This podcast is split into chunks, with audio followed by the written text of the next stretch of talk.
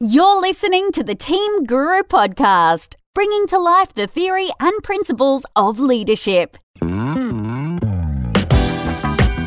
Hello and welcome to another episode of the Team Guru podcast. As always, I'm your host, David Frizzell, and if you're looking to build a healthy, happy, and productive team, you're in the right place. My guest in this episode is Marie Claire Ross. Marie Claire has written a brilliant book called Trusted to Thrive How Leaders Create Connected and Accountable Teams. During our chat, we talk about her powerful achievement zone model, the importance trust plays in the workplace, why it's so hard to establish, and then, of course, we get the good stuff. Marie Claire gives us some brilliant tips on developing and keeping trust as leaders and colleagues. I hope you enjoy my conversation with Marie Claire Ross.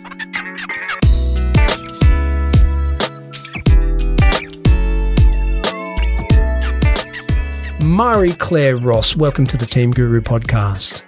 Oh, thank you, David. It's lovely to be here.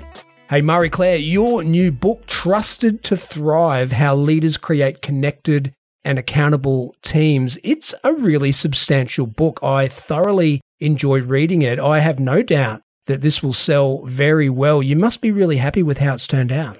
Well, it was took quite a while to do. So it was a year to really write it and at a level that I liked. And it was a little bit frustrating because my first book took three weeks and it was really, really easy. So this one's, trust is actually a very complicated topic. So it needed a lot more time.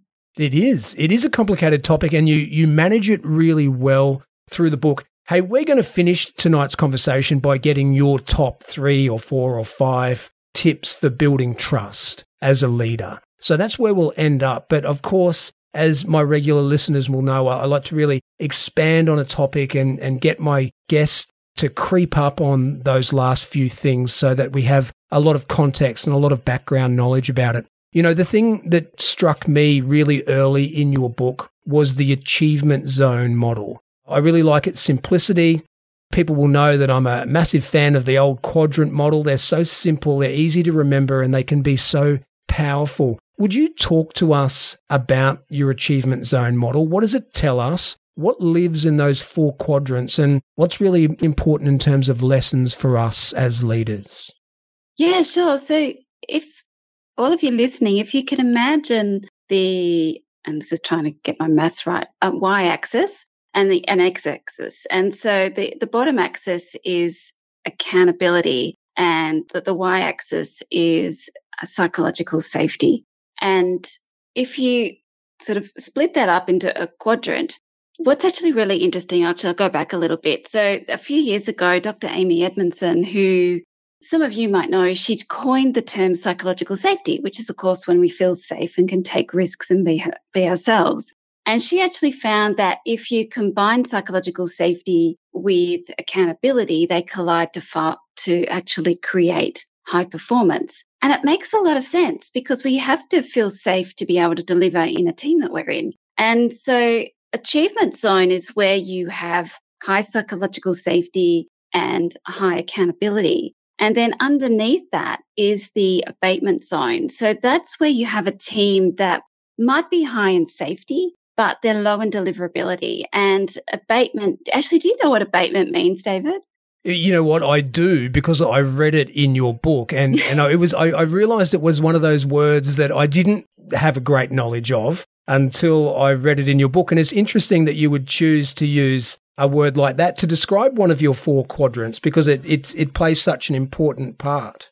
Yeah, well, it's I like alliteration. So the four zones all have A's. Mm. And so I had to find an A word. So I didn't even know what abatement was. So mm. abatement means declining in performance. And that's actually perfect because these zones are very much in their comfort zone and they don't realize that their performance is declining. And it's typically led by a leader that's had some past success with the team and everyone thinks that they're really good, they're doing a great job. But they don't realize that that very attitude is actually causing them to decline in performance. So they're not learning anything. Everyone feels safe to kind of just go with the flow and not do much. But it's a terrible zone for high performers because they want to achieve more, but the rest of the team kind of drags them down. Uh, so, to the left, Oh, So so, let, yeah. us stay with abatement there. So we're talking about the Mm. bottom right corner of the quadrant, folks, and that is high psychological safety. So psychological safety is on the horizontal axis or the Mm. x axis, and the y axis, the up and down one,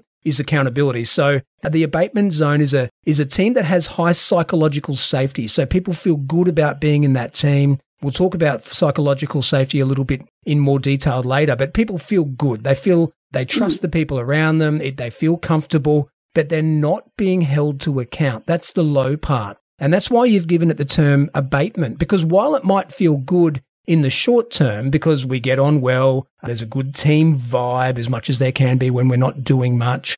People are trustworthy. People have good professional behavior, but we're not doing much. And I found it interesting in your book that you said that usually a leader in this place is, well, often is relying on past success. They're kind of resting on their laurels. They might have delivered a great mm. project last year, but that was a while ago now. A fair bit of water's gone under the bridge and they've never really kind of picked back up their energy.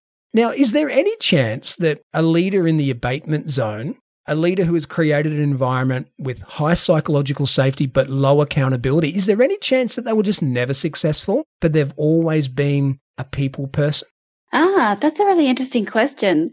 And usually they have had some past success, but it might be because they're being held to account by their leader. Mm, And mm. so when that goes and they're not being held to account, then everything starts to slip. And it's really interesting because there is safety, but there isn't safety.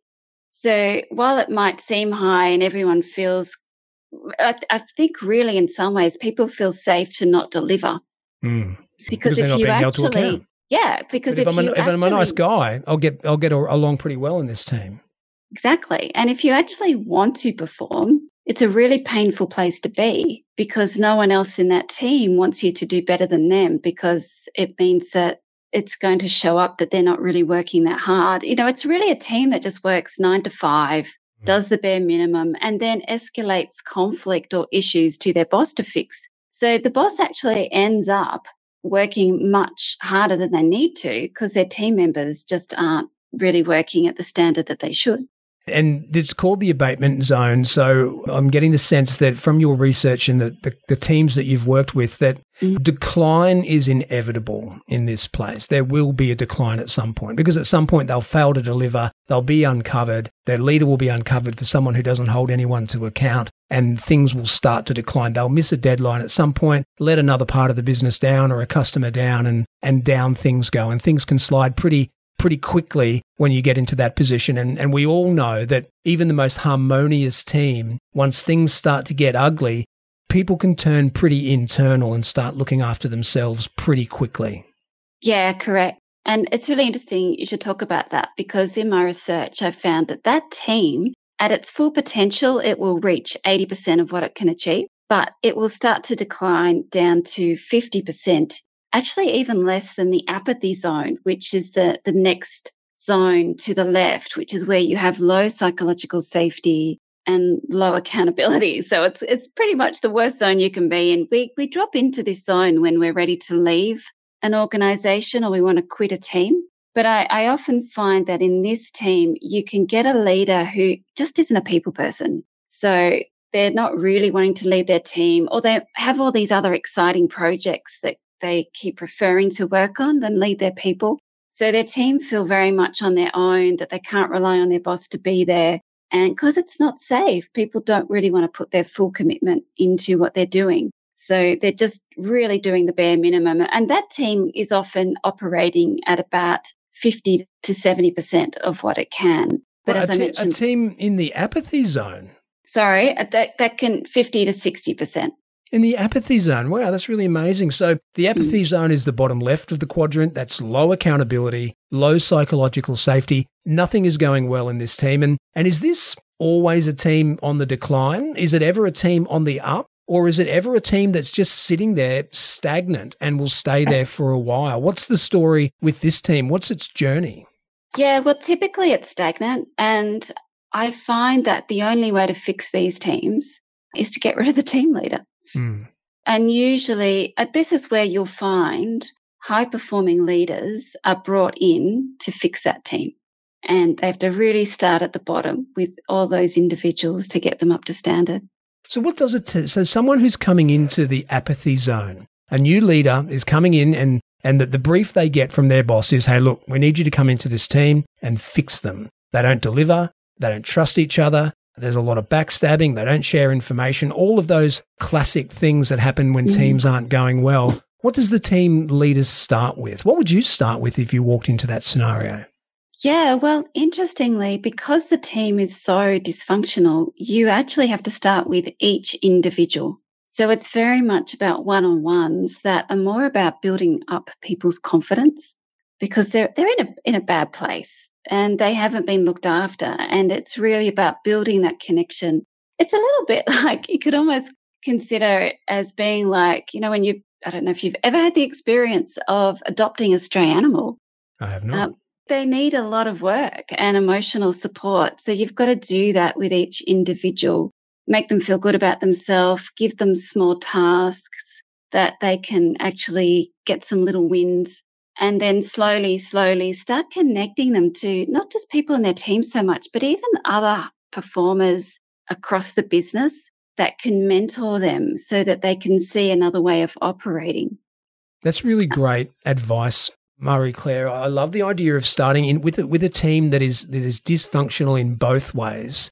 That you start with the individual because you can't just expect people to start forming a, a really healthy team environment by patting them on the back and giving them some encouragement each of those individuals who are making up that dysfunctional team have probably lost confidence in their own ability, their own ability to deliver, to interact positively and, and collaborate meaningfully. So working on them as individuals is obviously the place to start so they can build up their own confidence. And as you say, once you start to see that confidence build after they've had some individual wins, now it's time to connect them and get them working together on, you know, maybe just a few of them in the team to practice that collaboration again. Fantastic advice. Now, the last zone, we've started with the achievement zone, which is high accountability and high psychological safety. That's in the top right of the quadrant if you're playing along. Then we've dropped down to the, the bottom right, which is high psychological safety. So everyone feels great, but low accountability. That's the abatement zone. And of course, abatement means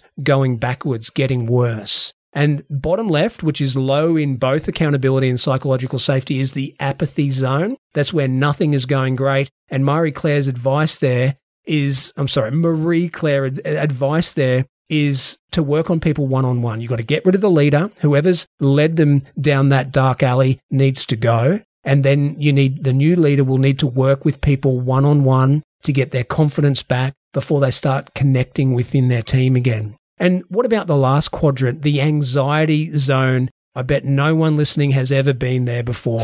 High mm-hmm. accountability, where you're expected to deliver, deliver, deliver, but no psychological safety. Describe that type of environment to us. Yeah, so this is a really high pressure environment. And before COVID, I saw this a lot in, of course, high pressure industries. So IT, legal industry, health as well in COVID, a lot of teams fell into this zone. So there are a couple of different variants of it. So the main one is where people are just seen as um, tools of productivity, let's just say, just get work done. And the boss doesn't really care about them as a human being. You know, don't get sick, just keep working. And, and people worked really, really hard. And of course, the fallout is that people really struggle with stress and burnout. But some, it's really interesting. In some research I did with companies, I actually found that some teams are in this zone because they've always been in this zone. And even with new management and a new leadership, they still feel that they have to be in this constant state of high pressure that they put themselves under. Almost like they don't, they don't realize that a place can exist where you feel good about the people you work mm. with and even the people you re- report to. And you can still be held accountable at the same time while you feel good. It's kind of like people who spend too much time in the anxiety zone can forget how good a workplace can be. Yeah, and that's that's actually quite correct. It's it's almost like it's become such an ingrained habit. And these what I love about this team is that they're so determined to do the right thing. So well, they are really committed. They yeah, deliver at their own personal cost. Jeez, I've seen some teams really well. like this where people mm. deliver at their own personal cost. And it, so, you know, they get into this place where it doesn't matter how badly they're treated. They continue to mm. deliver as if they think that maybe if I just deliver one more thing, I'll start to be treated well. My boss will start to respect me. But of course, it doesn't happen because if they've set it up that way in the first place, then it's not going to get any better by you just continuing to deliver. So, what do you do, Marie Claire, as an outside consultant coming in and you observe this? You observe a workplace which is toxic with the type of behavior that you've described, where people are expected to deliver, they're expected to be on call 24 7, they're expected to pivot on the spot multiple times a day, they're held you know, accountable to within an inch of their life, but they're given nothing in the way of psychological safety. What is your first move as a consultant? I actually work with the leadership team because that's where the issues are actually at. And that's you know, it can be quite a lot of work with the team. And sometimes it even has to mean coaching with individual leaders that are just working everyone really hard. And to be fair, like so many people that, you know, as human beings, we're really hard on ourselves. A lot of people, particularly high performers. And unfortunately, because we're hard on ourselves, we're also hard on everyone else, but we don't realize we're doing that. Whether it's a half day Energizer session or a comprehensive team and leadership program, Team Guru's unique approach could be just what the doctor ordered for your organisation. So you say you start working with the leadership team and you start by getting them to examine themselves and and how they feel about themselves because if they're really hard on themselves maybe they're going to be hard on the people around them. And I also read in your book a really nice piece about people who don't trust themselves are likely, unlikely to trust the people around them as well. Yeah. And it really taps into, there's quite a bit in the book about self awareness. And one of the things I found really interesting that I've got in the book, and it was a study done by Dr. Tasha Eurich, who wrote the book Insight. And she actually found that only 10 to 15% of leaders are actually self aware, which is really, really quite crappy. Yeah, hmm. it's incredible. and it? it, it's really, yeah. And it's really interesting that unfortunately, a lot of leaders don't even realize that they're working people really hard. And, you know, a lot of it comes from our childhood and how we were treated and all that sort of stuff, which, you know, people need to unpack. So, implied very strongly in the title of your book and, and the way you write about trust so carefully and in such detail, trust is important across all four of these quadrants the absence of it and the building of it, and the presence of it in the achievement zone, for example. And I'm going to ask you in a minute to describe the role of trust across these four quadrants. But before you do that, can you tell us what we generally mean when we talk about trust in the workplace? So, this is interesting. I actually find that the word trust is misused. And if anything, I kind of, when I hear people talking about trust, I kind of feel a little bit icky, uh, which sounds quite right. Yeah, and because it's really trust is very much our own individual perspective. So it, it varies per person and it all depends on our life experiences. And, you know, as human beings, we're actually not designed to look within ourselves. We're actually mm. designed to look externally to see that we're safe. Mm. So, how we trust is very different for each person. So, unfortunately, when it comes to trust, we assume people trust the same way we do. And that's what causes all the issues. And in fact, I really do think men and women trust very differently. I don't have any research to back it up, so I can't really say that with much depth. But when I do work with trust in an organization, I like to define it so that everyone has the same definition because it's really interesting. Like when I go off and I might talk at a conference or do a workshop, people will want to start to get my insights on trust in politics or the government. I don't care. Like, that's not what I'm about. Like, that's just so much more research that I have to unpack and understand. Like, I'm just into trust in the workplace with employees. I don't even really extend it out towards customers so much. But how I like to define trust in a workplace is that it's when people can confidently rely on and predict what others are going to do. Because that's really what trust is about. It's making sure that we can trust our peers to deliver and that, you know, we know what's going on and that people will be there for us.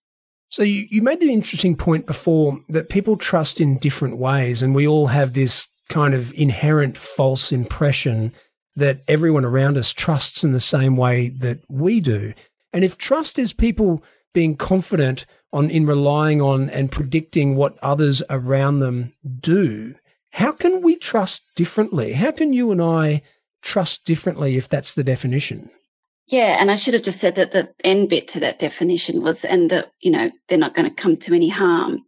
So we trust differently. One of the things that I talk about in the book is that trust is actually processed differently in the brain and it's an emotion. So it's processed in our limbic brain. And the real kicker is that that part of the brain has no capacity for language. So we can't actually explain in words why we trust someone which is part of the issue. The only way we trust people is based on how they make us feel. So you can't actually talk your way into trust. You have to behave your way into it.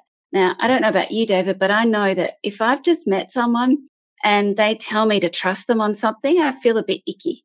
I totally do. I know what you mean. You get that feeling in your stomach. Mm. tradesmen in particular seem to do it all the time when it comes to giving you extra services and they want to charge you lots for it. But this is the issue. Uh, but we think it's all about, you know, you just talk a lot and people will trust you or just tell people to trust you or even ask someone to trust you. But all that is kind of working against our brain.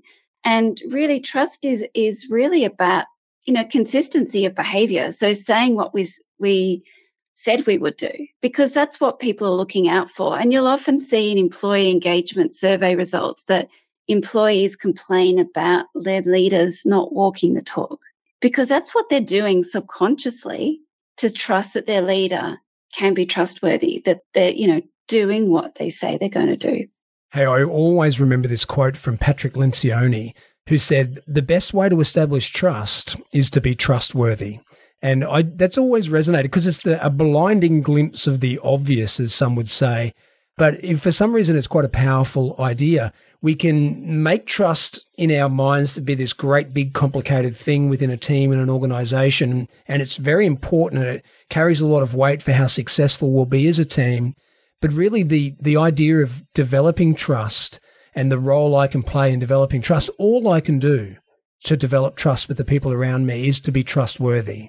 And that kind of fits with your definition. So if I interact in a trustworthy way, then people can confidently rely and predict on how I'll behave. Yeah, well, it's so true. And I, and what I often find that leaders, they'll get upset when they get a 360 degree interview that shows that other people in their peers don't trust them or their direct reports don't trust them and they'll be all confused, but they don't realize that their team's not delivering and other teams can't rely on them to actually deliver on time. But they get trust and being liked confused. So, you know, we, we're also different in how we mm-hmm. trust and how we perceive other people trust us as well. But we don't realize it's contextual because, you know, we might be good in one area and quite trustworthy, but in others we're not. I actually think it's quite hard for human beings for us to be fully trustworthy in every single area. Like I know I'm not. And you know, it, the equation here is really complicated because we're trying to establish trust with each other. We're we're all trying to be trustworthy, but there's this always this thing at play. You know that idea that if someone sort of pushes in in traffic, they sort of cut in front of you, or they're changing lanes, or they zip up a lane that they know is about to end, and then they cut in front of you, and we're all sitting in a traffic jam, and and it's all very frustrating, and I'm late for a meeting. If someone does that to me, I will look at that person and think, I hate you. You're a terrible person. I bet you're an awful mother, husband, father, brother. I just bet you're a terrible person because you've just cut in front of me. But of course, if I'm to cut in front of someone when I'm driving, and it happens, I, I, hate to admit, I put it down to the situation. I think, oh yeah, but I'm just running really late, or oh, I missed that turn. I forgot that this this lane ends. So just I'm just going to push in here. Please just let me push in here. I'm not a bad guy. It's just the situation I'm in. And there's a word for that. It's called the fundamental attribution error. And a guest that I had on the podcast told me about it a long time ago, and it's always stuck with me. And that is that for ourselves, we cut ourselves a break and we put behavior down to the situation we're in, not to my personality traits, my deep core personality. I think, oh, no, no, I'm just cutting in today because I'm running a bit late. But if I see someone else do it, I overemphasize the role of character and underemphasize the role of their situation, it wouldn't be natural or or reflex for me to go, "Oh, that's okay, buddy. You come in. You're probably just running late this morning. You've probably got a meeting you've got to get to." I'm much more likely to think, "Oh, you're a terrible person. I hate you. You're awful." Or something awful like that in my mind, and of course, that's an exaggeration, but that's the fundamental attribution error, and that's at play in the workplace. When we see someone else do something that we think looks untrustworthy, we might judge their character really harshly on that. But if we're to do something that might we we know might appear to be a bit untrustworthy to, to, the people around us, we just put it down to the situation. I'm sorry, folks, I didn't get that reporting because I've got this family thing. I've just got to get to it. What do you think about that? The fundamental attribution error and the role it plays in developing trust in the workplace. Well, it's a huge impediment, and if anything, one of the reasons I wrote my book were to give tools for leaders for them to be focusing on to kind of minimize that. You know, one of the things I do talk about is our fear of interpersonal risk. You know, we are driven subconsciously by this fear that it's um, other people are going to hurt us. And so we do have that that little voice in our head that's quite critical of other people. And we really have to work hard against it. So, what I've been practicing for years is when someone cuts me off in traffic, I just say, "Oh, they must be very busy in a, in a hurry," and I always Give let their them situation in. some weight. I let them in because they're obviously in more of a hurry than I am. But mm. I get really frustrated with my husband because he'll try and block them mm. and not let them in. but it's just creating frustration for everyone. So it's, you know, at its core, and this is going to sound corny, but uh, this is why you'll see in my book, there's lots of love hearts in the book because it's really about loving ourselves and, and other people. And, and I know that sounds a little bit far fetched, but we've got to be kinder to ourselves and then other people around us because, you know, we've got to have more compassion into what's going on in people's lives. And I, I think that's actually been the gift of COVID is that we've started to care more about others. And you, you've seen the workplace caring more about people because everyone's demanding it because we're, we've all gone through so much. All right. Marie Claire, you've done a fantastic job of describing for us the achievement zone model. I love it. I love a good simple quadrant model. I'll remember that. And by the way, it reminds me a fair bit of the Blake Mouton managerial model, which is another quadrant quadrant model. It's fantastic. I'll remember that. I'll even share it with people along the way. You've talked to us about the importance of trust and, and what really means to trust in the workplace and some of the barriers to developing that. You've also talked about some of the, the false assumptions that leaders make about developing trust in the workplace. So, can you finish by giving us your top three or four or five tips on how we can go about developing trust in the workplace as leaders? Yeah, well, the first one is really about building that self awareness. And when it comes to self awareness, there's lots of different ways that you can do it.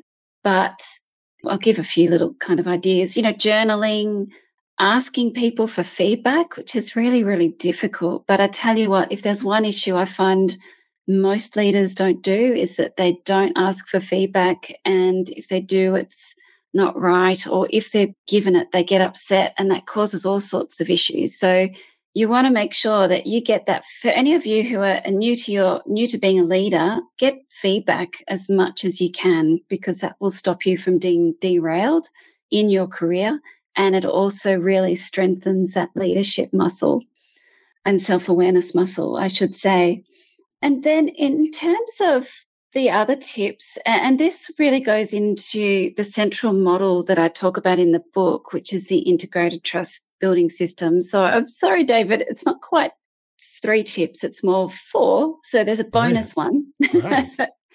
but you know, when it comes to building trust, it's, it's based on neuroscience. It is creating psychological safety. So, you know, there's lots of different ways you can do that. But the, the main tip I would say, and this feeds into the feedback piece, is just creating an environment where people know it's safe to learn. So there's always continuous improvement, uh, debriefs, and people know that when they're together in the team that they're going to learn something or when you have one-on-ones and you do that through asking insightful questions of people and then the second one is creating connection which it sounds like it's just about creating that sense of belonging and connecting people together and that is one part of it but what I find is that a lot of leaders cause trust issues because they're not working that well with other leaders. And it's mainly because they don't understand other departments. It's not that interesting. Your team members are going to be the same. So it's really important to always be connecting your team members to the work that they're doing, the meaning behind it, and how it helps other people. And then lastly, it's really about connecting people to a bright future. With the research that I do in companies, you know, a lot of employees will complain if the leader isn't talking about the vision people actually need that. They need to feel that the hard work is worth it and they're actually working towards something exciting. So it's very important to be able to refer to that and make it compelling and interesting for people. Fantastic, Marie Claire. Number one was build self awareness, and that's a monumental task, but there are ways to do it. You suggested some journaling, you suggested talking to people, being really honest and say, hey, I'm on a bit of a journey of discovery here. I want to know these things, and you can help me by being frank with me about the way I come across. Because building self awareness is a really tough thing to do. Number two, creating psychological safety by creating an environment where people know it's safe to learn. That's a really important one. And you're so right, because not only is learning a really fantastic and positive outcome, what's inherent in that statement, it's okay not to know something at the beginning of the learning process. So that's great. We embrace that here. If you don't know that, if you haven't had experience in that, then this is a great time to learn. So it's not just about the development that comes with the learning. It's about being safe in the environment that's okay not to know everything. And we've all been in environments where it doesn't feel that way. Number three was creating a connection between team members, the work, and the people who are behind that work. And number four was connecting people to a bright future. Because, of course, one of the things that people need from their leader is hope. Hope that what we're doing here is leading to something. Hope that this thing that we're doing, this team, this organization, I'm going to be part of that. There is a future for me here. And the future is aligned with my own personal goals because you, as a leader, have connected with me and you know what I'm about. They're fantastic. Marie Claire, I really appreciate your insight. I love your book. I think it is a really substantial book. You've done such a great job. And thank you so much for joining me on the Team Guru podcast. Oh, thank you so much. Uh, it's really lovely to hear you say that. And it's been really fun. Thank you so much for interviewing me today.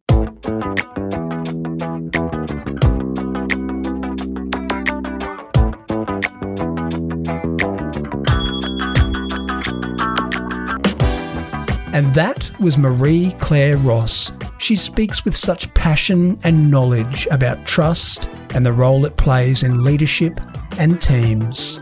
And those tips for building trust again number one, be self aware. Number two, create psychological safety, an environment where people know it's safe to learn. Number three, create connection to team members, to the work, and the people behind the work. And number four, connect people to a bright future. They have to be able to see the vision.